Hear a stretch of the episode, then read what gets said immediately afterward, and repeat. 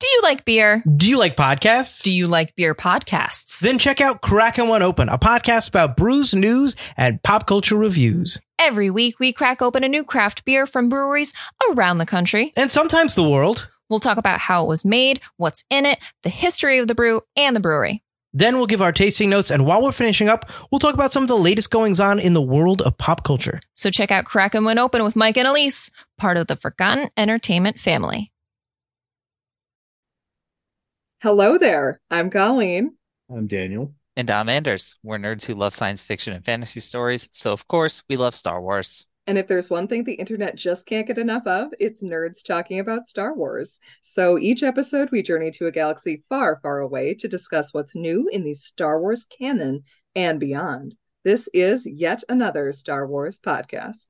Today, we're very excited to share our initial reactions and theories for The Mandalorian Season 3 finale, Episode 8. This episode was written by Jon Favreau and David Filoni. Dave Filoni, excuse me. David. Oh Uh, my. yeah. So Ooh, formal. Formal, right? It's like you're reprimanding him. and yeah, you know what? Maybe I am later on. How dare you? Uh, and directed by Rick Famuyiwa. This is your official spoiler warning for this episode and all things Star Wars. So if you're ready, grab a drink and dodge that exploding cruiser as we discuss The Mandalorian Chapter 24, The Return. You guys ready to punch it? As soon as the mythosaur gets here. I mean, this is just a really comfy force bubble. Can can we just hang here for a bit? I mean, fair. It is probably nice and warm in there. Yeah. to start the episode, though, Bo gets in contact with Axe, who is jetpacking from the ground into space, because we're starting right in the action, people. Don't forget, Axe, you know, went through the the ceiling of that crater they were in, and apparently he has enough fuel to get him to space. And he Bo is able to warn him that fighters are coming. They're going to have to use the capital ship as a distraction while the rest of the Mandalorians make it to the surface and join the fight. He agrees and he is able to get up there. Din tries to escape his guards, but he is being overwhelmed. Grogu manages to free him and attempts to heal him. Very adorable. I So just cute. spraying the back to Tankin on him So. Amazing. Din contacts Bo and tells her that he's going after Gideon. She wishes him luck and leads the remaining Mandalorians to the surface. Gideon learns that Den has escaped and decides to take care of him himself. Den contacts R5 to get a schematic of the base so that he can make his way to the command center. Meanwhile, Axe makes it to the capital ship and tells all the Mandalorians to evacuate while he steers the ship as a distraction. Bo Katan needs your help. I mean, very well done. Yeah. He was rousing. Yeah, he was good. I can see why that the other Mandos would follow Axe. He's got great presence. Looks great while doing it. Just an all-around great leader right there. All right, so we have Din and Grogu. They get to the command center, but it is behind the hallway with the ray shields. Din gets R5 to deactivate them one by one. Great sequence. I loved mm-hmm. this. I was laughing Yes. so hard. I felt for the R5. guards. I felt for the guards in the this sequence. Like I was like, can none of you turn like all of them off so you can swarm the guy? No, they're all shit at their jobs. he This felt very much this- like a video game sequence, Yes. though. Or Yeah. like Galaxy Quest, if you guys have seen that when they're going through Yeah. Tim Allen and Scotty Yeah. Weaver are going through the hallway with all the like punchy down things. They're like, this Yes. episode was badly written. What a fantastic movie. Such a good movie. Watch Galaxy Quest. Anyways, back to our droids. R5 almost doesn't get the last one, the ray shields, because he is swarmed by mouse droids, which is hysterical. Amazing. Who he scares off. He rockets back up to the surface when his job is done because he's like, "No, I'm out. Peace. You guys did what you handle this." asked. Yeah, exactly. No more.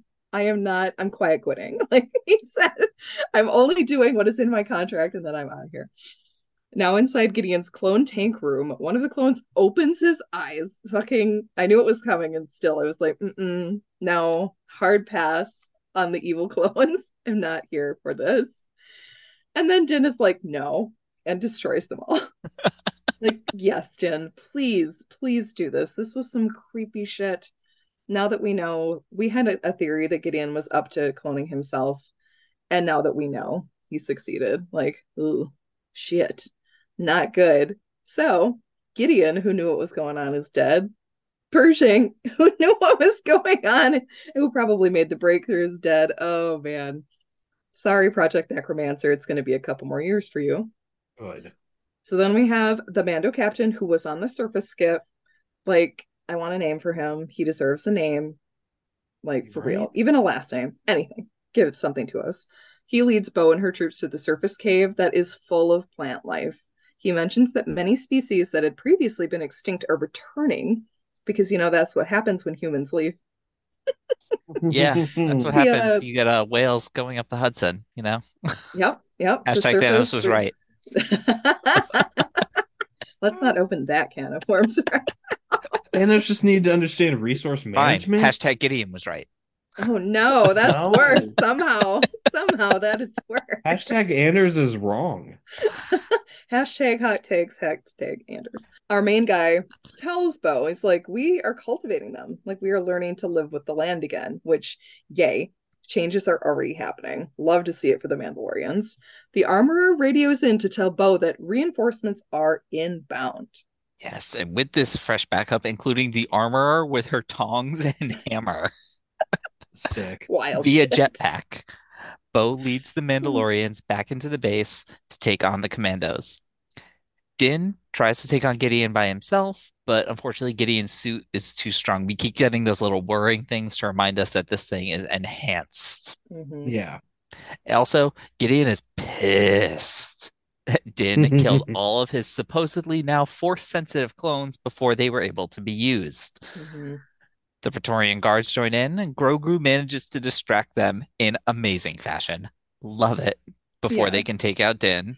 Speaking of amazing fashion, oh, when they strutted in, God, I They love look it. great. They are just serving that see you next Tuesday like nobody's business. I love Yes. it. Yes, they have charisma, uniqueness, nerve, and talent, honey. Yes, enough to cut off IG-12's arms before Din can help Grogu. I was so mad. Mhm. I was, yeah, I was really upset. I was really happy because he had the blasters and he was fighting and it was so cool. Mhm. He was doing it. He was out there. Yeah. Gideon's about to take out Din, but Bo flies in and rams into him, telling Din to go save his kid. Which, good. Yeah. Um, Yes. Which apparently, you know, not really his kid. I, I don't know. We'll- We'll talk about that later. yes. She then draws the dark saber to face off with Gideon. Grogu force slips his way out of danger. They got all of the use out of that flip move Yes. multiple times on the through on the ceilings, on the lights. Yeah. He's doing a whole like training course Jedi thing Yeah. when Din comes to help him. And together they manage to take out the Praetorian guards. Mhm. Axe, who is, you know, somehow still flying the ship, uh, radios down and says that actually the ship is, in fact, heavily damaged and he's going to guide it in to crash it into the base. Great Mhm. idea, except that's where they all are. Yeah, That's literally where I all of the Mandalorians are. he's But giving at them the fair same warning. time, That's true. they all all right. have jetpacks. Like, if it was anyone else, I'd be Mhm. like, "What are you doing?" It's Yeah, like, there's no civilians here. yeah, you're telling the group of people that can just go, "Okay, whoosh." I don't know, Yeah. maybe they used all their fuel. yeah. Yep. So Gideon manages to get the upper hand on Bo, removing her helmet and breaking the dark saber. So, Yes. Colleen, I think you had some cheers for that Oh one. my God, I was so excited. I'm like, yes, the MacGuffin is gone, even if it is cool. Yes and no, we can talk about that later. I, I have mixed feelings. Um, so he tells her, he tells her that she, like all Mandalorians, are useless without their trinkets, which rude. She Axe is about to come that- through with a major trinket. Mhm. Yeah. she shoots back that Mandalorians are stronger together, eh, which is pretty perfectly timed because Din comes back and shoots Gideon in the back, Good. forcing him uh, closer to the edge. Which Mhm. I mean, like, fine, I do dirty, like play him dirty. That's fine. I don't care. Mhm. The capital ship crashes right behind him, engulfing Gideon in flames, while Grogu uses the Force to protect himself, Din, and Bo. It's really cute that Bo thinks she's going to do something with that. Oh my god, that little shield thing was so funny. Yeah, Yeah. she's like, "Oh, I'm going to protect the baby with that," which, like, good, thank you, protect the baby. Uh, but then he said, "No, honey, I have the force. Yeah. Like, And she's like, "Oh, Darlene. that's right." darling, sweetheart, um, let the professional handle this. And I'm not going to take a nap afterwards. I'm just going to sit down and have a breather. Look at me, growth. Hmm We love to see uh, growth from our boy. He's 52 now. He's not Yeah. 50. He didn't pass out. He just had to sit down for a minute. After the battle, the armor baptizes Ragnar again because he almost got eaten the first time. Yeah. Uh, you know, he kind of got interrupted. So they finish it out, and Den requests that Grogu be made his official apprentice. She responds that he can't speak the creed, so he has to remain a foundling. Mhm. And Din retorts that he's going to officially adopt Grogu, who is then christened Din Grogu, Mandalorian apprentice. During the ceremony, we get a cut from Grogu looking at the living waters down to the mythosaur opening its eye under the water. So, little foreshadowing there. Mhm. Bo and the armor later lead a major ceremony where they relight the Great Forge for Gondor. I mean, uh, for for Mandalore, for Mandalore. Um, That's all I could think of Yes, that scene. for real. It is for Gondor. Let's be real. I mean, I personally was thinking the Great Mines of Moria. Mhm. Um, I wonder if they're gonna awaken a Balrog down there. Oh God, Whoopsies. I find mean, the Balrog. mythosaur is there, but maybe maybe he's friendly. Mm. Mythosaur versus Balrog kaiju fight. Oh my God, that's that's for my own personal fanfic to write. So yeah, and then Den is sent off planet because he's got to train Manda. Uh, he's got to train Grogu in the ways of Mandalore, just as he was. So, and that means going off on adventures with your master. So, cool, I'm really I really want to know who Den's master was now. right? Who Very, was very his? much. Yeah, who did he learn from? I was more Mhm. concerned with the whole like, yes, we just reclaimed our home planet. It is ours. You got to leave. You can't sit with us anymore. I mean, it's kind of like sending off the Jedi, the baby Jedi, with their masters to like go do tasks. But this is like not as organized. Yeah, But it Like, also feels like just as you culty though. probably can hang out on Mandalore in between jobs. I don't feel like they have to like fuck off for good until he's Well, he doesn't have a ship that he can live in anymore, so I hope so. Right. Yeah, he needs a he needs a base of operations, which we will see very shortly. Being a bounty hadn't hunter, blown up a pirate course. ship. I mean, yeah, the pirate ship would have been a great place to live, but here we are. He Din? could have had the N1. Oh my god, I don't even get me started. Poor Daniel. He's like, all these beautiful ships that they destroyed, destroyed all my ships. It, it's gonna be okay. I'm still salty about his first ship. I know. That was I a great ship. The Razor Crest. Yeah, the Razor Crest Hopefully, great ship. in the Ahsoka show, we'll get a really cool Chimera, um, kind of hybrid. I can't wait to see what Thrawn's The flying Razor around the Crest was ugly galaxy. to me. I'm so sorry. I can't believe I just said that. what did you just say? The Razor Crest. The Razor ugly. Crest was ugly. Oh, it looks so cool. Space minivan, honey. Oh, I mean, it wasn't the Shaggin' Wagon, but it's gonna be. it's I gonna mean, be were you ever a Wait. reckless teenager with access to a minivan? Those things can fly. okay. Yeah. Actually, yes, I was, and it was a lot of fun. Shout out to the 2000 Chevy Venture. I love you. Yes. Mwah. Did not have a Chevy Venture. Did have a Chevy, but not the Venture. Yeah. Okay, so Din takes his non-Chevy Venture back to Adelphi base to offer his contract, not a full-time W-2 employee. No, no, no. hmm Services to Captain Carson Teva. He'll be hunting down Imperial remnants in the Outer Rim, which very, very interested to see, hopefully later. His signing Yes. bonus? An IG droid's head that he can get a memory circuit from. He returns to Nevarro, where Greef Karga grants him a small house outside the city where he can rest between adventures. Din responds by debuting the new City Marshal, a newly refurbished IG 11 complete with non murderous personality. I really Heck love yes. that Gina Carano's job was taken by a droid because that is just beautiful, righteous justice. And the it- droids took our jobs. the droids are taking all of our jobs, and now it is real. Really love it a lot. The episode closes with Din hanging out on his kind of like super villainy front porch. I mean, a lot of Thanos vibes here. Retiring on my porch with my fruits and my vegetable garden. but he just looks he looks really relaxed. Like he's he's done a lot. He has time to relax. And then there's Grogu who is force floating, like torturing, playing with it before he eats it, a frog in a pond nearby. And I'm like, Din, have you taught your son nothing? Yeah, that, that feels a little dark sided, babe. Like a let's, little bit. Just a maybe not bit. do that. I'm like this poor Living frog. creature. I mean, Grogu gotta eat, but don't don't don't torture it. If you're just practicing and you're like sending frog somersaulting, that also has like some Alastor Mad Eye Moody vibes Yeah. that I'm not really Yeah. with either. like I said, a little bit ominous sitting on that Thanos front porch. hmm Okay, next we're gonna head into our reactions, favorite moments from the episode. I thought it was an excellent finale. It closed out the season very well. The whole thing just had a very like quote unquote Star Wars feel. Like it looked like the films in a lot of ways, and it flowed a lot like a Star Wars Mhm. movie. Basically, that nonstop action. It wasn't my favorite of the season. Um, it was a nice closer for the entire season. It wrapped up pretty much everything left the bigger mysteries for season four or other shows, which I'm sure is where these mysteries are going. I Mhm. am mad that we didn't get Pedro's face.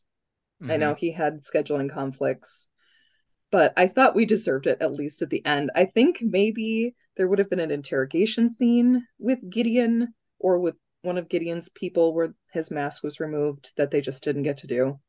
So instead, instead of having Grogu rescue him from like an interrogation, it was just kind of a hallway fight. Or Which, like the same way Gideon forces Bo's helmet off, maybe he was gonna Yeah. get Din's as well. Yeah. hmm Which would have been awesome. And then Bo's like, shh, I won't tell. Then I saw her. Hey, the living waters are right over there. We can do it again. Yeah, we can just pitch you in. It'll be fine. Feel like I'll come rescue you if I have to, since you like to like fall into holes. Um, for the the season as a whole, I enjoyed it. I don't think it was the tightest eight episodes of television ever created. I think it meandered a little bit, but I was still happy with it. Like this was still like very Star Wars, very fun. It's different than the Boba Fett show. It's different than Andor. This is the kind of the flavor that we come for. The fun with Grogu. I think that the uh, Pershing plot could have used more fleshing out, even though I think Mhm. that's going to happen in other shows, because that was the part that most interested me out of like the entire season was like the Pershing stuff, Elia, Gideon, and the Shadow Council, what they're getting up to. I was mostly drawn to that, but that's just my preferences. It's not necessarily meaning that the season wasn't good. Mhm. Yeah. I just really liked that part where they're like, there's more going on that Din and Grogu are just a very small part of. But then we also didn't get like a lot of Din and Grogu. I love that we got a lot of Bo. Love, love, love that we got Bo. I think Katee Sackhoff really carried the season well. Oh, and her she was phenomenal. Was just amazing. Loved at the end when they all had to work together to beat Gideon. Like Yes. not no one person could beat him. They actually had to come together to do that. Mhm. So thematically, it did work. Like the through Mhm. line for the season was Mandalorians need to come together or we're not going to be able to retake our planet. So mission accomplished there. Like check mark on your English paper, Jon Favreau and David Filoni. you you succeeded in your thematic content. Um, Daniel, reactions, thoughts? So individually, I thought it was a fun episode. I see what you're saying and how it very much had a Star Wars feel. Absolutely. Yeah, it, it was very cinematic. It was very fun. You enjoy yourself in the moment, but unlike uh or just like you know, the movies, it also makes me think, oh man, there were some things that I wish we saw that are probably going to get explained elsewhere in other things and Mm. it bums me out that we didn't get them here. Um, I, I, I enjoyed this. It it ended the season well, but as a whole, I just needed. I think a lot of the issues with this episode were that I needed a little bit more time with the episode, and I needed them just to show a little bit more, and that was the issue with the whole season for me. It feels like a lot of these episodes could have been a little bit longer, and they could have fleshed out some stuff more.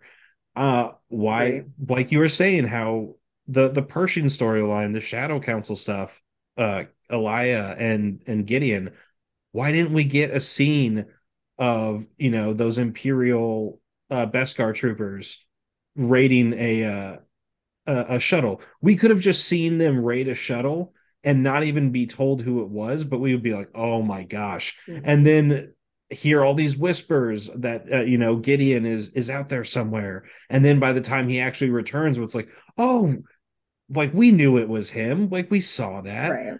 like it it feels like they they or an interrogation scene for Din where we Yeah. get to see Pedro Pascal's face where it's like oh you could have added a couple more minutes to the episode given it a little bit more stake Mm. uh, and Given then more for Giancarlo to just Yeah. eat. Let him cook.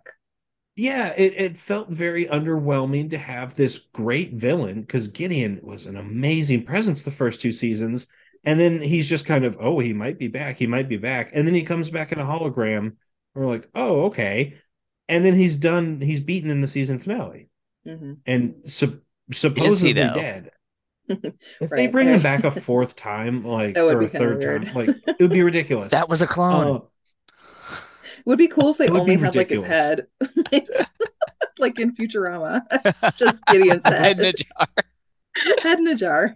I want him to speak like uh, uh like uh, Richard Nixon does in that. yes, I am not. Um, you know, I just like I really enjoyed it, but it. I understand that this season is feels kind of like a stepping stone to get to season four, to get to the later stages of this Mando verse. you know, Mhm. to get us towards the movies and all that. But the retaking of Mandalore being on the back burner for a lot of it feels like they really did a disservice to something that should be more emotionally weighty. Um and yeah, like I just I'm I'm bummed that it just felt like okay, we went and got my former crew and this little covert and that's all we need. And then we went to Mandalore Mhm. and we did it. Like I this this also goes into some of my issues with things like the Book of Boba Fett, where why didn't Boba Fett have his own little uh thing going on on Tatooine? What what is going on there? He should have been an ally called in. Mhm. Uh I, I feel like he should have been a bigger player. Like maybe he should have been involved. And it, it's not like I'm asking someone from outside the show that hasn't been introduced in this sphere. Like he's part of the Right. crew. Yeah. He was around it last season. He didn't even get a phone Like- call. He didn't even get a phone call, and Mando got to show up in his. In, He's too busy in not Boba's doing show. crimes. right? Like what? Yeah. So so go do something for the Mandalorians. Like I, I don't know. I just was. It felt like this season could have been fleshed out more. Like the Mhm. space battle. What happened to all the Fang fighters? Like what were they there for? If if they weren't going to be able to defend the fleet, what happened to all the Gozanti freighters that are designed to be gunships now? Mhm. Like, were they not able to do anything? Like, we forgot. Like, I Yeah. thought Why did the cruiser I- get taken out so easily? I okay. I'm sorry. I have to rant about this. When when they are leaving Nevarro, they Mhm. show how many ships there are, and then they arrive on Mandalore, and there are less ships.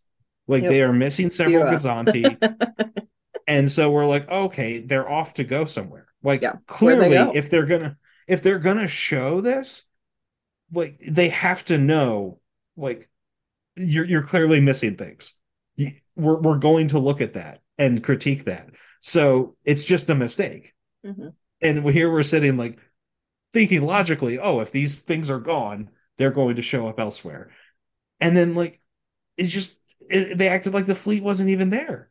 Right. I don't know. I just I had a lot of issues where it feels like they set things up and then they just brush them aside Right. because they wanted to get to the next thing. And Yes. it's just a shame that the retaking of Mandalore was the thing that they just kind of rushed along to get to the next thing. Mhm. Did I still have a lot of fun? Yes. Mhm. Like individually, these episodes were a lot of fun. I enjoyed it. Some of my favorite episodes of the series uh, were were in this season. Like I think uh, the last episode, episode seven of the season, one of the best Mandalorian episodes we've had. Mhm. Yes.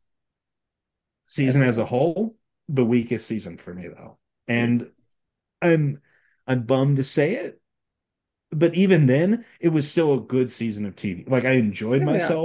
This wasn't like Book of Boba Fett where I came away at the end and I was like, what the hell? Why Like, did they make I'm this? still- right. Like I'm still net positive on this season. Mhm. Yeah, but it's it's because I love Mandalorian so much that I'm gonna come back and critique it because it's like, oh, I know we can do better. We've had two seasons of it.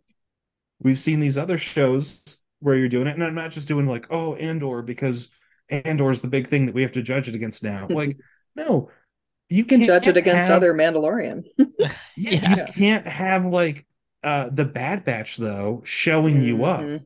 Yeah. Yeah. I think the Bad Batch finale was a stronger finale than this one. Yes. I'll agree. I, I should have had more emotion at the retaking of Mandalore than And that was, the like, what, finale 20 of the minutes? Bad Batch. How dare you? Tech is a fucking gem. I'm- I am not speaking ill of Tech. I How love dare you. you suggest that you would have more emotion about anything? I am looking over at the Lego of Tech and I am pointing Oh. to him. I love you, baby boy. Our sweet baby. yeah, sorry, I ranted a lot. Oh, it's Andrews, okay, please Danielle. tell us That what is okay. Yeah, saying. no, I thought what we're was- here for. I thought this, just like you guys, I thought this was a really good finale. It was really good. It wasn't quite great, but it landed the ship, I think, really well. It was overall a very solid episode of The Mandalorian. Mhm. Um, the action was great. Um, I like a lot of the things that they did. Unfortunately, like you guys have been saying, the season as a whole just wasn't quite the strongest. Mhm. And I think that was because they this was a more serialized narrative that they did this season than they have in the first two. Right? Even I mean season two had like the driving through line of, you know, I need to find the Jedi, Mhm. Mhm.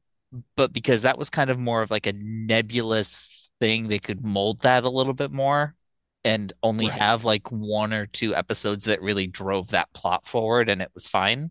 Yeah. Whereas this, we're talking about the we end up with the plot to retake Mandalore, and it's like it it it felt just a little disjointed from the rest of the stuff. Mhm. Mhm. A little bit like Yeah. kind of a little bit like in um, Book of Boba Fett and Obi-Wan Kenobi, where I was like, okay, you kind of have enough plot here for a movie, and you're looking to like fill in and stretch a little bit, not to the degree that those two did. Mhm. Right. Um, I think they did a better job of this year, but they just they still didn't manage to go all in. It was like they were pacing this as though it was like a 15 episode season, Yeah. but I it was thought a only lot eight. more would happen. Yeah, but it was only eight. Mhm. And I think we talked about that a little bit before. Like eight episode seasons, we tend to expect them to be highly serialized Yeah. shows. That's just mostly the type of thing you get with eight episodes. Yeah. But We've Mandalorian seen in the past, like BBC shows. We know. Mhm. but Mandalorian doesn't tend to do that, which is totally Yeah. fine. And I like the way that they that they tend to do things.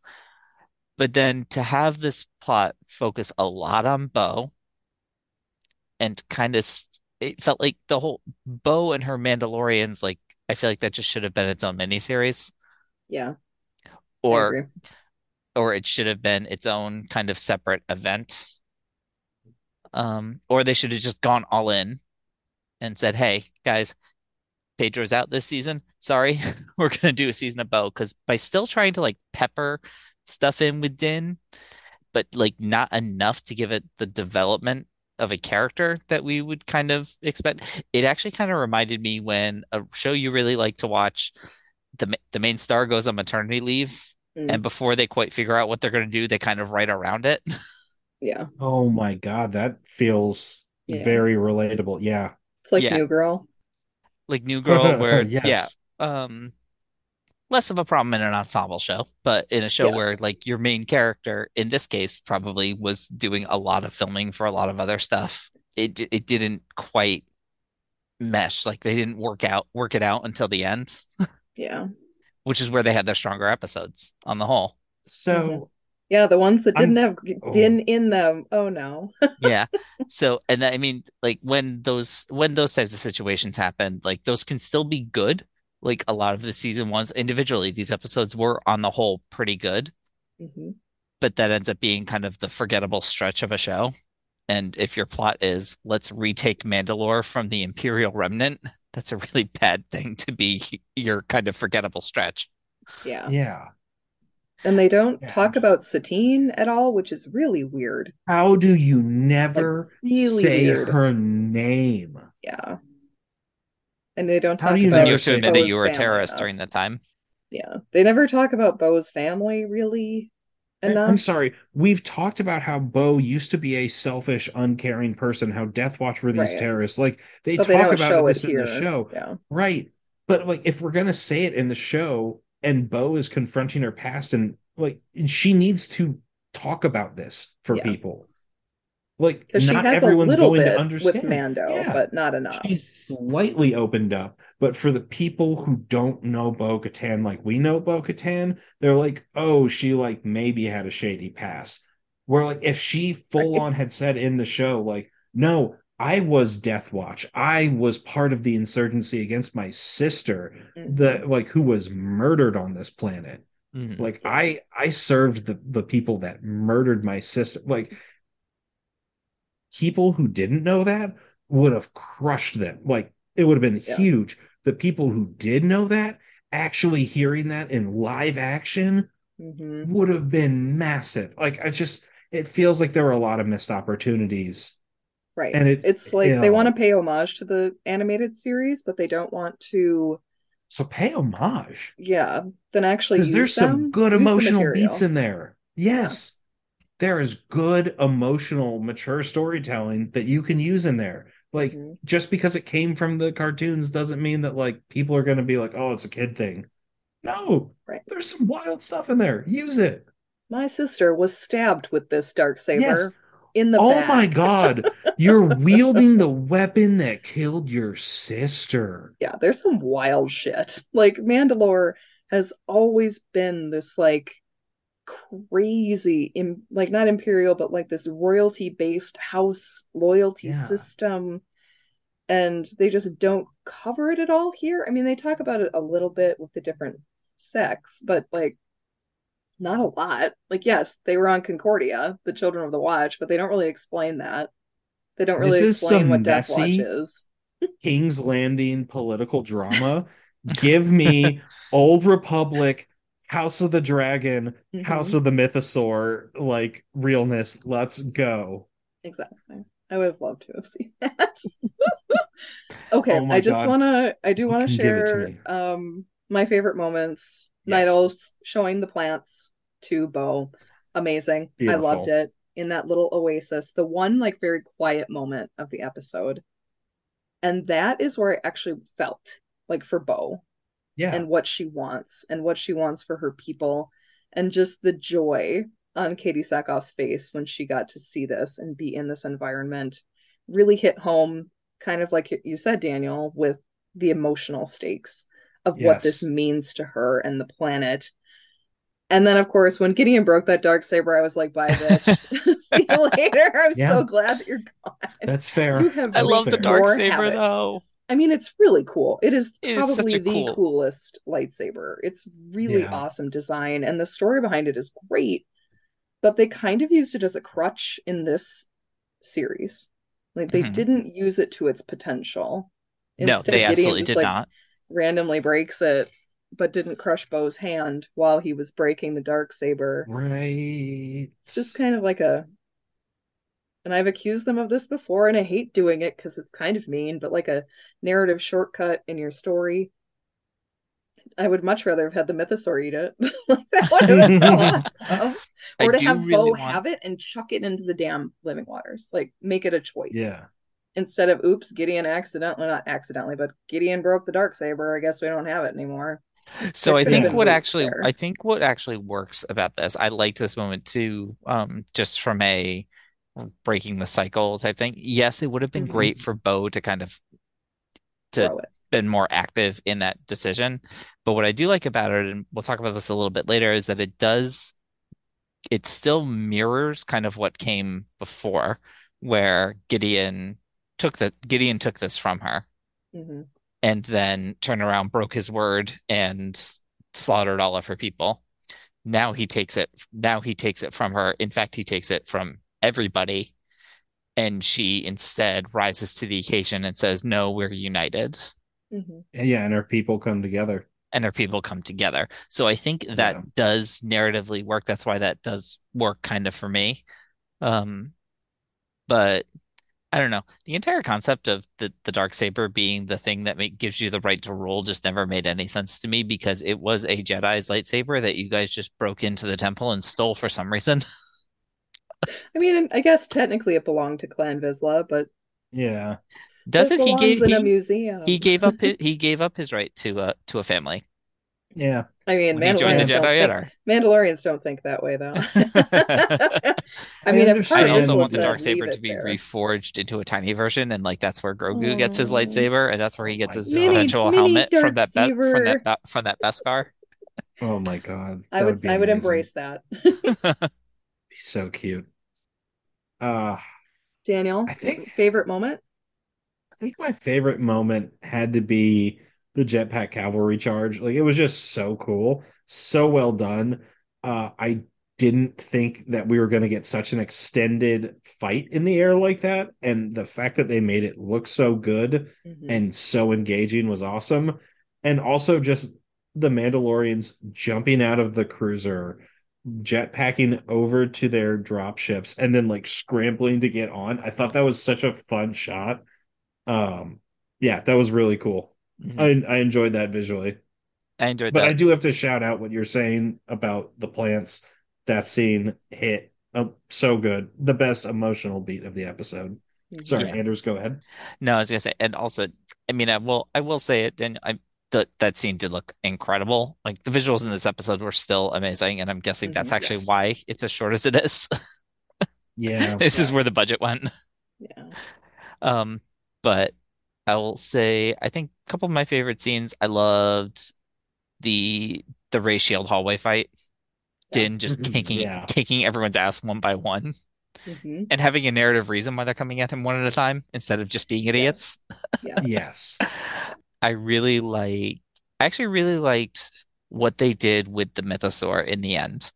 Like mm-hmm. I know we were all predicting we're like this has it has to come back. The Mythosaur has to like be a part of this battle. And when I think about it, if we want to talk about rushed, that would have been rushed. Yeah. To have like the Mythosaur tamed in some Especially if way. he's just So a baby. We- yeah, but to didn't- have I didn't necessarily want it to affect the battle. I just wanted it to make an appearance. Yeah, So I'm not too mad that this is its only appearance. I'm like, okay, all I right. liked how At they least it did was it. acknowledged again. it was acknowledged. It plants the seed for something in the future Yes. and Mhm. connects directly to Grogu.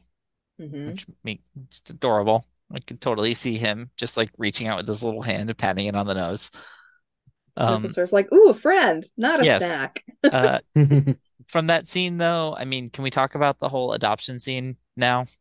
And just be like how Yes. it just didn't make sense? yeah, I thought that It was already really settled. did not. I It think really- that the armor is trying to get rid of. Armor is trying to get rid of Din. Isolate Bo. I You do still not don't trust trust the armor. I do not trust her one bit. Colts are bad. I'm sorry. Like I just I, the I really hate that I'm the apologist for the armor. Where I'm like, no, I trust mean, her. still- oh, I mean, she still had one of my favorite moments in this episode when she's just going through with the hammer and tongs, just like Oh my beating the shit out of people. Boss. But the it, eh, you could tell this is supposed to be like a big moment, but earlier in the episode, he's basically referred to as Din's son. Like yeah, earlier in the season, Bo Bo is talking to Grogu and calls Din his dad. yeah. Yeah. Like this doesn't. I, I don't This know. If already there felt was settled. right. If it if it if we had co if we had actually come in on instead Mm-hmm. of Ragnar's baptism, if we were like coming in on the now in progress official adoption ceremony, Mm. like that Yeah. might be one thing, but to throw it in this way just seemed weird. Yeah. Yeah. It didn't have the the weight that they wanted it to have. No. Mhm. And then one moment, this is not my favorite moment. I'm still just calling it out as one that maybe kind of like cock my head sideways is actually the complete close of the episode where it does that like circle pan in. Mm-hmm. And I'm just mm-hmm. like, is this a Looney Tunes cartoon? Yeah, that was. I mean, It just felt it felt really out of place and I was really confused. I thought it was gonna reopen on like an extra scene where something terrible happened. Like that's what I thought was gonna happen. I agree. It felt a little bit too corny Because sometimes, like Star Wars can be silly. Oh, can be absolutely, can be silly. Yeah. We've been talking But about that that all moment- season, He's torturing a frog, like he's torturing a creature that is alive. Yeah. and, and is then to be saying, like, "Put me dun, dun, down." dun, dun. Yeah, like that's not. If he was like playing with a toy instead, it would have been a lot cuter, and I think I Mhm. wouldn't have minded it so much. But it's like, oh, this is weird. Like, like waving a stick around right. like a lightsaber. yeah, I would have been here for that. It's because it's a living creature, Yeah, and it's like, oh, this doesn't feel right in a Jedi way, yeah, and it was just like a person way. yeah, yeah. Like stop eating the frog people's eggs, Grogu. Yes. I mean, if you're gonna eat the frog, it's one thing. Just don't play with it first. Yeah. Just eat your food. hmm Like we know you're an apex predator. Just like stop it. And Okay. don't eat sentient food. Yeah, don't eat the sentient food. Do you guys have anything else you want to add or point out? No, not at the moment. So, Okay. Unless I they're think- Easter eggs, connections, and callbacks. Oh my, there might be. Nice dissolve into the Easter eggs, connections, and callbacks section. I'll get us started with the episode title. You guys know I love titles and Mhm. trying to figure shit out. This one is called The Return, most likely referring to the Mandalorians retaking their homeworld. The title is Mhm. probably an homage to The Return of the Jedi as well, and the Book of Boba Fett's episode, The Return of the Mandalorian.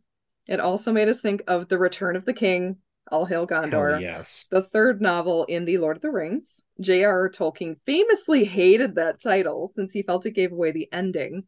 So they're doing it here too, folks. The Return, giving away the entire ending, basically. Yeah, I mean that's Or that's fair. Like a That is return a to the beginning, maybe, because they're alone again. I don't know. Maybe, uh, maybe Sauron was the king all along. but, but JR you you you wrote the book. Why did you name it that? he Eh, didn't want to.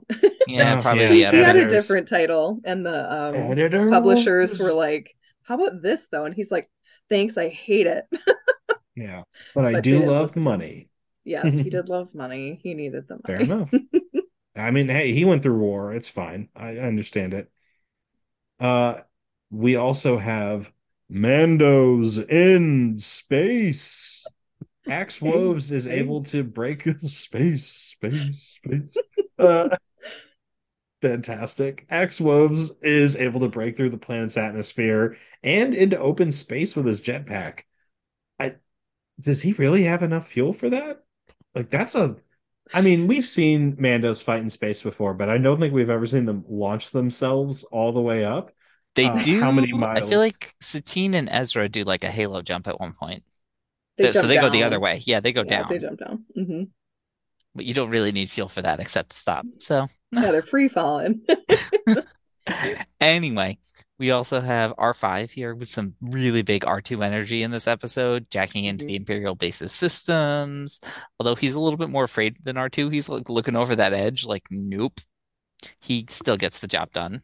And like R2 in A New Hope, R2 is distracted from his post and almost doesn't open the ray shield in time for Din. Whoopsies. I just felt like this whole episode was like such a big Star Wars homage with all of these little callbacks. Absolutely. Yeah, those were pretty great. Before we move on to the uh the next one though, I Mhm. almost said what it was. Um Mm. I do want to bring this up. The proposed definition of the edge of space where it stops being uh the highest point of the atmosphere and becomes Mm. outer space is 62 miles. On? Earth, yeah. And Mandalore's bigger, I think, than her. he he had some uh, extra fuel in his pocket. The pocket. point is he got very high. Uh, ooh, not a joke. Uh Not in a not way. not not yeah, not in not in the other ways. He didn't do some death sticks or whatever. No. Anyway, that boy has a lot of fuel. Good. Yeah, lots and lots Yes. and lots of fuel. He did Daniel, it, you are everyone. almost definitely right on this regard. Almost definitely. That's close enough for us. All right. You know who also gets really close, a little too close? Those mouse droids. Uh, we've never seen these little guys travel in packs before to gang up on someone, but they do attack R5 after he kind of like scared one of their brethren away. He isn't really Yeah. too bothered by it though. It's just kind of like they're poking him with their little mouse droid noses. This scene was amazing. I It had was no notes.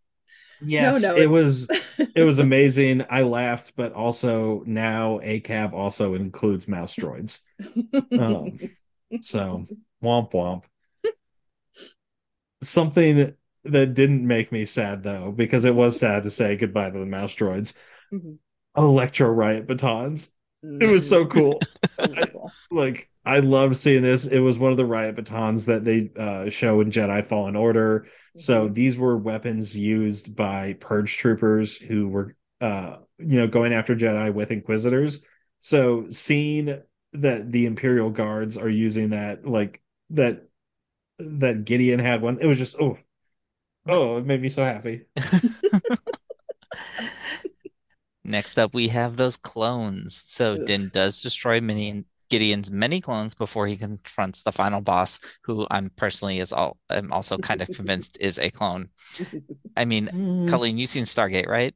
Yeah, some of it. I mean, I've seen the movie and a few episodes. Okay, so there's a plot line that runs through the last like five seasons of the show where one of the bad guys cracks clone cra- cracks cloning, and they literally just like bring him back a couple episodes every season for like he's like the master? seven for like seven years. Oh my God. And every single time, it's just like, oh, it's another one of the clones. It's another one of his clones. Like they beat and kill him every time, and it's just another one of his clones shows up. keep showing up. Oh, Yeah. I Oh love that. God. I'm here for that kind of stuff. So they could totally just do that with Gideon here. He had more offsite. Mhm. He th does think that these clones did in fact have the Force. So Mhm. Pershing did it. He cracked the code and it. was able to and was able to do that. Unfortunately, Pershing is brain dead. And Gideon was out for himself. A choice I am very glad that they made. Like they didn't Yeah. actually make Yeah. this tied into the larger, directly into the. It was the larger necromancer plot. It's Gideon is Mhm. doing this for himself, Which, which was really yeah, cool. which was per which was like pitch perfect. I think. Yeah. Um, yeah, that it, means- it makes it make sense that like the Emperor 30 years from now is still just a decrepit, Struggling. just like a piece Still of struggling. shit on Exegol. Yeah. Uh, in Legends, Luke and Mara Jade accidentally do destroy a clone of Grand Admiral Thrawn, who was in the tank, just like the ones here. it re- it made me think of the book that it's from because they just kind of were like, "Oops, I guess we killed Thrawn's clone." Shit. I mean, I'm sorry, it does-. It does mm, it wasn't an accident, or it shouldn't have been. Flush that thing. No, they really didn't want to do that, considering what happened next. Oh, see, while I haven't read that, I'm just gonna make that mistake. Yeah, spoil spoilers for Legends. Please don't kill Grand Admiral Thrawn. Oops, they've done it twice. Well, Okay.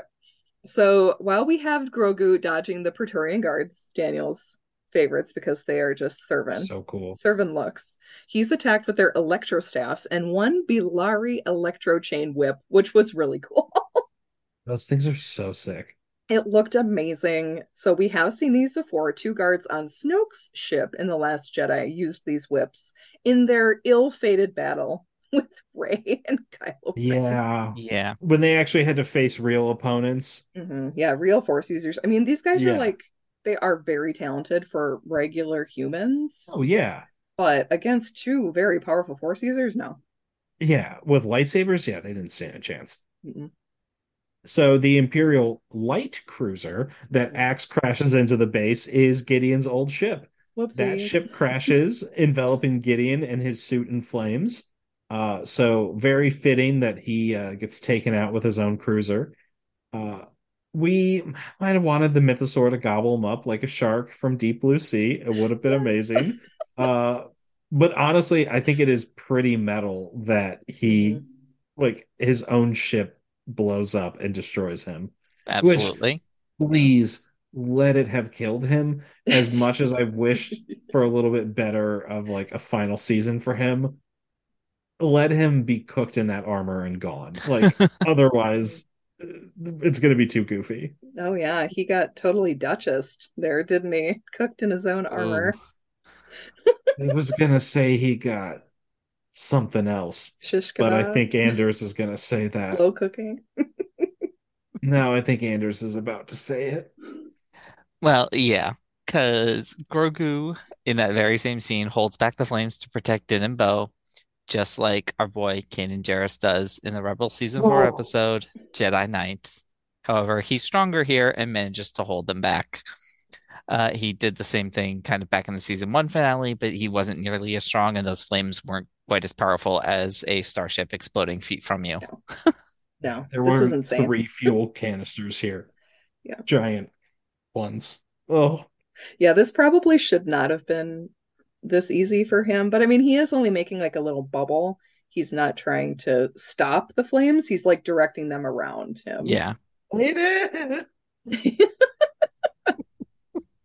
Oh, we're all gonna cry though. Oh. It's fine. Everything is fine. Don't think of Jedi Night. Okay, so this one threw me and many people on the internet for a loop. Din Grogu. Okay, so Din is his surname, Mando's surname, Din Djarin. Uh, most Mandalorians use the Western approach of given name first, then surname, like Bo-Katan Kryze. Kryze is her Yep. last name. But maybe Din's homeworld did it in a kind of more Eastern style with the surname first. I really hope this is the case. I hope it's not an error or they just, like they just think it sounded better than Grogu Djarin and not think about it beyond that. Um, I like the idea that here you go, Daniel. Here's my my bone I'll throw to you for the armorer. She Mhm. respects other people's cultures that they were taken from, and maybe They were taken. people- Yeah, I mean he was rescued because they were being Saved slaughtered. from. He was rescued, but maybe like the world where he comes from does it this way. So the armor is like, yeah, we're gonna keep on keeping on. Like you're a Mandalorian, but we also realize that you're from this other planet. Or it's just Why are because you you're not from making me cape for this cult leader? you're not or maybe it's just you're not from a uh, you're not from a a major house, therefore your Oh, therefore your name works differently. so There this could is be a, a be bunch of being an asshole. explanations. I, I don't know. I thought this one when there were so many people on the internet like theorizing and like being like, why did you do that? But I was like, guys, I think we're overthinking this.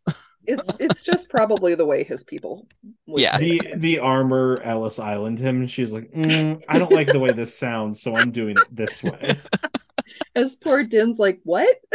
Yeah, wait, what? And she's like, "Mm, it's already been stamped, honey. Yeah, that's your legal name now. Yeah, that's how uh my Grogu Yeah, Solo. that's how Oh no. No, he's not alone. Yeah. It's not just him. Yeah. RAP to the umlaut that my family lost uh coming to through Ellis Island. Oh, O'Brien. Salute to you. No, uh my mom's side of the family. Okay, I was like, wait, yeah, what? no, no, no, no, no, no. The German side.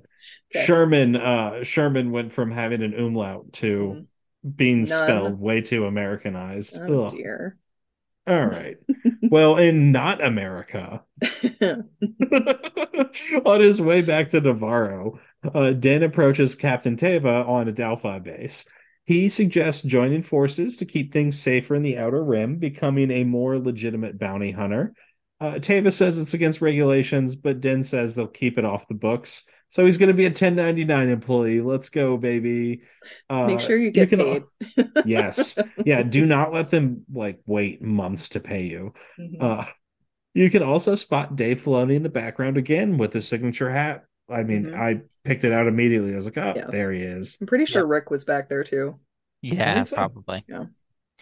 And next, I mean, this was a season finale, so it is naturally calling back to several episodes throughout the uh the series, usually the season. Uh, Mhm. so just a few more that we haven't mentioned. You know, Gideon tells Bo to surrender and give him the dark saber, echoing their previous encounter that she had described at the table.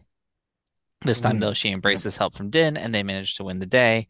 Mhm. R5 is Din's buddy, calling back to this kind of subplot of Din's relationship with Droid. Another one that kind of just got disjointed throughout the season instead of Yeah. having like a good through line, like an actual like beginning, middle, end. Mhm. Um, he has come to embrace R5 and he calls him buddy, just like he called Grogu many times Buddy. in the Book of Boba Fett. Yes. Uh, and then Grogu is force playing with that frog in the clothing, which he was Mhm. doing with Luke during his training. And Luke just looks down and says, Grogu. Yeah, Din's Or at not least we doing think that's what Luke's doing because we can't actually see his face while it's happening because the budget wasn't there. Oh man. Oh, Everything man. rhymes. It's like poetry. Yeah.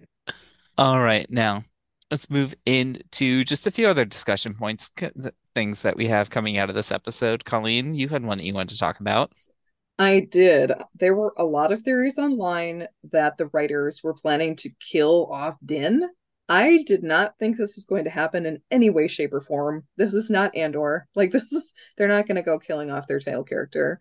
Um, Yeah. do you either of you think it would have been better for the show if they did? Absolutely I- not. I've always, I, as soon as No. I saw these these things start to like crop up, I was like, that would be a Mhm. really stupid decision, and I don't believe that they're going to do it. the. And it was a, No. and it was never going to happen. No, it didn't Yeah. make sense. Like, yeah, sure, Pedro can't be there very often sometimes, but moving forward, if they want to keep going like Lone Wolf and Cub, you'd need the lone wolf. You Yeah. can't just have Cub. It I would have been a mean, this terrible is- decision. This goes back to where I was saying maybe, you know, they should have segmented off, like it should have been one show with segmented off seasons. So, you know, Mhm. like this one's focusing on this character, this one's focusing on this one. Um, but there's no way they're going to kill off one of their most popular characters. Not yet. I mean, yeah, like he's incredibly popular. Mhm. He's part of a package deal. Like Baby Yoda's great. We love Grogu, but without the Mandalorian there, without Din Djarin there with him, it's not the same. It it's so dumb, and like I think it was just a lot of people being like, "Oh my God, a woman is taking center stage. They must be trying to get rid of men." And it's Oh God, not a woman. Ah, what do what do, what do we do? maybe we were taking the character most suited to be the leader of Mandalore, who we've already brought up in this show, and we said maybe we'll have her be the lead for this uh you know retaking Mandalore subplot. Could it have been done better? Sure. But no, they were never going to kill off Din. It was so stupid. No. And they were always going to have Bo retake her place, which I'm very glad to see that they weren't going to be like, oh, because he doesn't want it, Din's a better choice. No. I was No, thinking he that they literally might, has there was no a time, experience. there was a time Yeah, when I he's thought not- that that's how yeah. it was going to play out. hmm Like, No, no, he he- is not Jon Snow. He has not had all of this intricate training in a very noble house on Yeah. how to be a leader. he has no experience. He has the wisdom to understand that he does not have the experience. Right. And he instead is like, no, I'll be a specialist. I'll be like a general. I'll, I'll, But I'll be shit at this help." leadership thing. Yeah, but I'm not going to take complete control. He knows who he is, and I think it's better that he's like, yeah, I will be part of this. I will, Mhm. I will help because this is my people. Yeah. I'll stay with but you because your yeah. song is not yet written. Like that part Yeah. I loved. He knows who he is, like you said. Yeah, I liked yeah. that I part. just, Like yes, it's just I really fine did enjoy that. for the man to be like, I am like you're my liege and I Yeah. am your knight. Like that is completely fine. Yeah, he's like, I recognize that you have skills that I don't, and I'm going Mm-hmm. to follow you, and I'm going to be here to help because guess what? I also have skills that I can contribute to this. Like it, Mhm. Certain set of skills. yeah, just because just because he wasn't the main focus doesn't mean that like they're doing a disservice to his character. I just thought people overreacted so much about this this Mhm. season, and it really bugged me. I just like people need to relax. What? Star Wars fans relax? Like, What? come on. I agree about that though, for real. Like women can be leaders. Yeah. Oh my Yeah. God. Divisive. Okay. Um, unless either of you have any other little discussion questions, I mean, I had a small one that I just Oh, thought yay. would be fun to talk her in. about. toss her in there. Okay, I'm so ready. for real, like, how hard must it be for Greef Karga's like survey people when he's just like Ah. handing out land left and right? Like he First, first you he have gives to assume he's got a holo map that he's, He's got- filling out. like he's got the, he gave all of this tract of land away to the Mandalorians. By the way, is that still theirs? Now that they have a planet, is it not theirs anymore? Is Din's little cottage on a separate plot? And so Hmm. he's just like giving away this already pre-built house that maybe someone was supposed to inherit at some point. I don't know. Anders? We know Anders? Din didn't build that shit. Like, let's No, that was already there. That was Yeah, 100% already Din there. did not You- build that. absolutely have brought up a point that comes that brings me back to something I was saying earlier. They just left Nevarro so quickly after getting that land. They were like, "Hey, you have some land. Okay, we're gonna go find some Mandalorians. We found some, and we're out." And we're taking the this planet. comes back to where it should have been. I don't know. Maybe they save the man or they save Nevarro earlier in the season. They're actually there on Nevarro for several episodes, hmm you know, while they gather people. And then you're like, oh, leaving Nevarro feels like a momentous thing because we've been here for a little bit Right. instead of just, oh, we like stopped at I don't it's the equivalent of stopping at the gas station on the interstate. It's because it's like, oh no, it's the big Buc-ee's. Uh, we're all gonna stop at this exit. We're gonna meet up here, and then we're gonna convoy out to Mandalore. Maybe What's that's the tract big of land was Nevarro? actually a swamp. It was a truck stop. Nevarro was a truck stop on the way to Mandalore. It wasn't like a staging ground where they prepared themselves. Right. Which it could have been. Oh, Like, did we really need the Plazir episode, even though I enjoyed it? it was fun, but what like we only spent 10 minutes on recruiting Mandalorians, and it was just some people that we had already seen.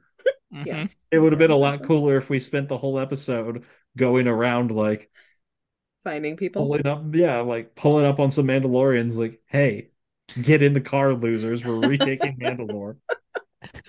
Yep, they killed Pirate King Seaweed Salad to Yes. settle land for five minutes and then leave.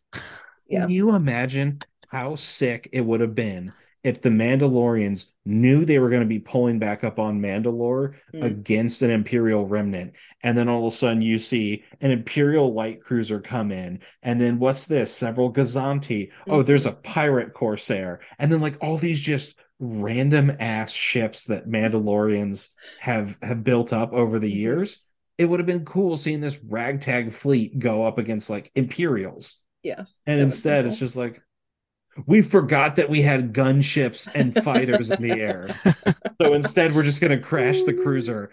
Mm, they Mm. robbed me of a space fight. I'm still that I that's That's that was what was so in my system. They robbed me of a space fight and I didn't verbalize it, and now I have and I can move on. All right. So, with that in mind, we are heading into our final questions, predictions for upcoming seasons. Besides space fights, which I really would like to see a lot more of as well, I think we're heading into more like Din Grogu adventures. I hmm. think that's where season four and on will be going. It would be fun for us as an audience to get more time with them as like their little small two-person family. I would love to see that. Like family clan Mudhorn just doing their thing across the galaxy in the outer rim, like taking out pirates. I'm here for it. Mm-hmm. Especially since The Mandalorian is supposed to continue to be part of like this larger post-imperial era list of shows. I still want it to be more separate because we don't see Din and Grogu in the sequel like trilogy. Din probably will die at the end of the show, but I'm hoping he's a lot older and that Grogu is a fully trained Mandalorian slash Jedi at that time. No, he actually just- settled with the remainder of the Bad Batch on Pabu. I mean, that would be good too. If they're all in Pabu together, I would embrace that. They use the just- they use Or the you could cloning, go back to the shrimp technology to bring tech back. Oh God. Or yeah, go back to the hottie on the shrimp The farm. shrimp, yes, yeah, Like she was real. flinging herself at him. Yes, and he liked her too. He was like almost let her take his helmet off. he was like, "Damn, I'm, I might put the I might put the helmet down. Let's go." Yeah, he was Show right. just a little bit of neck. Yes. And she like was ready to help take care of Grogu. Like that would definitely Right. be a viable option for eventual retirement. I Mhm. think if they're gonna keep Bo here, she should be with Ahsoka on like the Ahsoka show mission. Like maybe not in the first season, but if Ahsoka ever needs more Mandalorian help besides Sabine, call Bo. Because pulling Din in would seem really strange there, just because they're just not close. Ahsoka knows Bo way more than she knows Din. I can see Din going to Tatooine to help Boba Fett more, or Boba Fett coming over to help Din. But otherwise, I just want some more like original adventures for Din and Grogu. Like new planets, new aliens, new troubles. Like Mhm. what sort of crazy shit happens in the Outer Rim? Because everybody at Coruscant is always like, oh my, the Outer Rim, la di da. Good lord, what happens out there?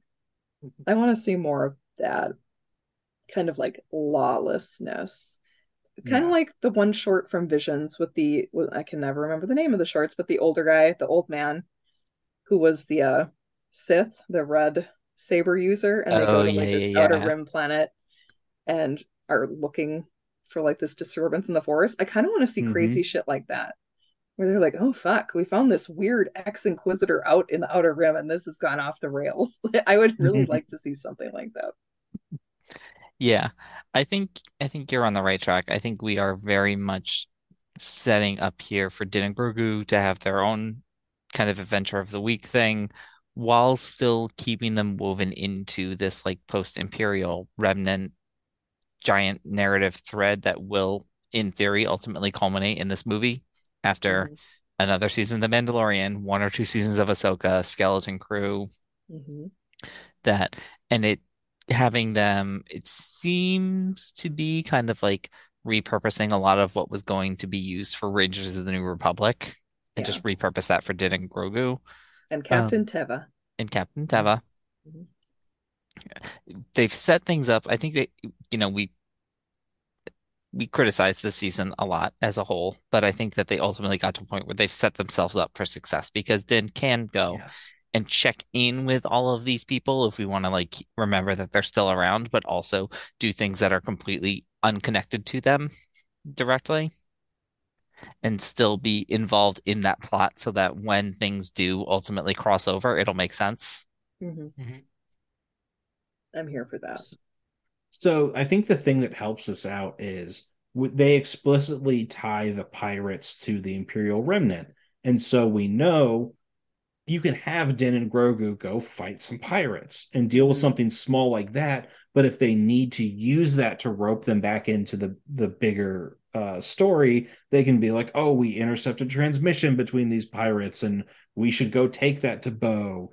Or maybe they find something out about Thrawn and they're like, oh, we know Ahsoka was asking about that. We got to go take it back to Bo because she might know how to reach her. Mhm. Or the idea of them going back and and uh, dealing with something with Boba Fett on Tatooine. I would love to see uh, Boba Fett and oh my god, why am I blanking Fennec? on her name? Fennec Fennec, thank you. Why? Like I could picture Ming Na Wen and, and like Oh, I wanted to say Ming Na Wen, and Oh, like, no, just say who's it. the Yeah, just character? say it. Yeah, it um, doesn't even yeah, it no. doesn't matter. Ming Na Wen. it's Ming Na Wen. God, she's amazing. I would love to see them back. Like they're Mhm. always fun. So it it would be kind of cool to have them, you know, if if Boba Fett's going to be a little bit more of a lawman now, like if if Din is out there doing the law in in the Outer Rim, why not uh, you know, bring them along for for a job or two? I think that's that's a lot of fun. And and yeah, Anders, you're right. They did set themselves up for a, a really good story of like, yeah, we can do the small scale stuff with Din and Grogu, and there's definitely on roads for them back into the main story. I Mhm. yeah, for for all the issues I had with this season, where it's left, I, I think is in a good place. And I'm just I, I am excited for it to keep going. And and that was the nice thing. It's like, okay, I had all these nitpicks, but at the end of it, I'm still like, ooh, this is this is gonna go to some fun places. So Yeah, we're Yeah. vibing. We're vibing with season Yeah. four already. yes. Like it there were issues with season three, but it, it looks like season four is gonna go to a fun place, and I'm excited for that. So yay. All right. Let's yeah, let, let's learn from what happened this season and move on. All right. Well, I think that's where we're going to leave it today. So thank you all for Mhm. joining us. You can find us on Twitter and Instagram at YASWPod. Follow us wherever you're getting your podcasts. Hit that follow button. Leave us a five star review. Uh, check out all of our previous episodes on a lot of great Star Wars content. You can find all the offerings in the Forgotten Entertainment family at ForgottenEntertainment.com. You can also find us all over on the Bohemian Geek Studies podcast. If you are getting ready for Ahsoka, we did do a three or four part series on Thrawn, and that is where we covered all of Star Wars Rebels. Yes. And you Watch can also Remmels. you can also find Colleen's Star Wars book reviews on BohemianGeekStudies.com. We'll be off now for a couple of weeks, but there's a lot of great Star Wars content to come this year. Cannot wait for Visions. hmm Jedi Yeah. Survivor comes out uh, in a couple days, and I am salivating. Yeah. I was gonna say so Daniel's ready. waiting for the game. Guys, Cal's story is continuing. Before we go on, I just have to say this real quick. Did either of you watch the 2003 uh, Genndy Tartakovsky Clone Wars? Yes. Okay. Do you remember Dirge, the the nasty like tentacle monster man who Obi-Wan fought, who Sort he of. kept trying to kill but wouldn't die? Yes. That species is being brought back into canon in uh, uh, Jedi Survivor and is going to be one of your enemies. I am Ooh. so excited for this, guys. I'm very excited. That's I'm gonna be. so excited. Can't wait to watch the uh, playthrough. Yeah, I was gonna say, how Oh, long am I gonna gonna be have to so wait for the playthroughs to show up on YouTube? And I mean, Not if you guys have seen the trailers, spoiler alert, it looks like the villain might be a High Republic Jedi who's fallen to the dark side. I cannot wait to find out what's actually happening in this game. That would be really Uh, cool. I remember seeing And Vision the, uh, Season 2. the like life tube. I don't know if it was like a bacta tank or whatever, but Yeah. it was like, oh shit, They- something's going on. They did a, a follow-up story trailer where they clearly show this guy in like the goldish robes from the High Republic novels. And I'm like, oh, Hopefully it's not Elzar. Man. Oh my god, no, no. It looks like he might be an alien. Mm. If they did that to my boy Elzar, oof, no. He's a bad boy, but not that kind of bad boy. Okay. Well, Yeah. until then, remember, don't let your son torture local wildlife like that. Mm. Yes, please.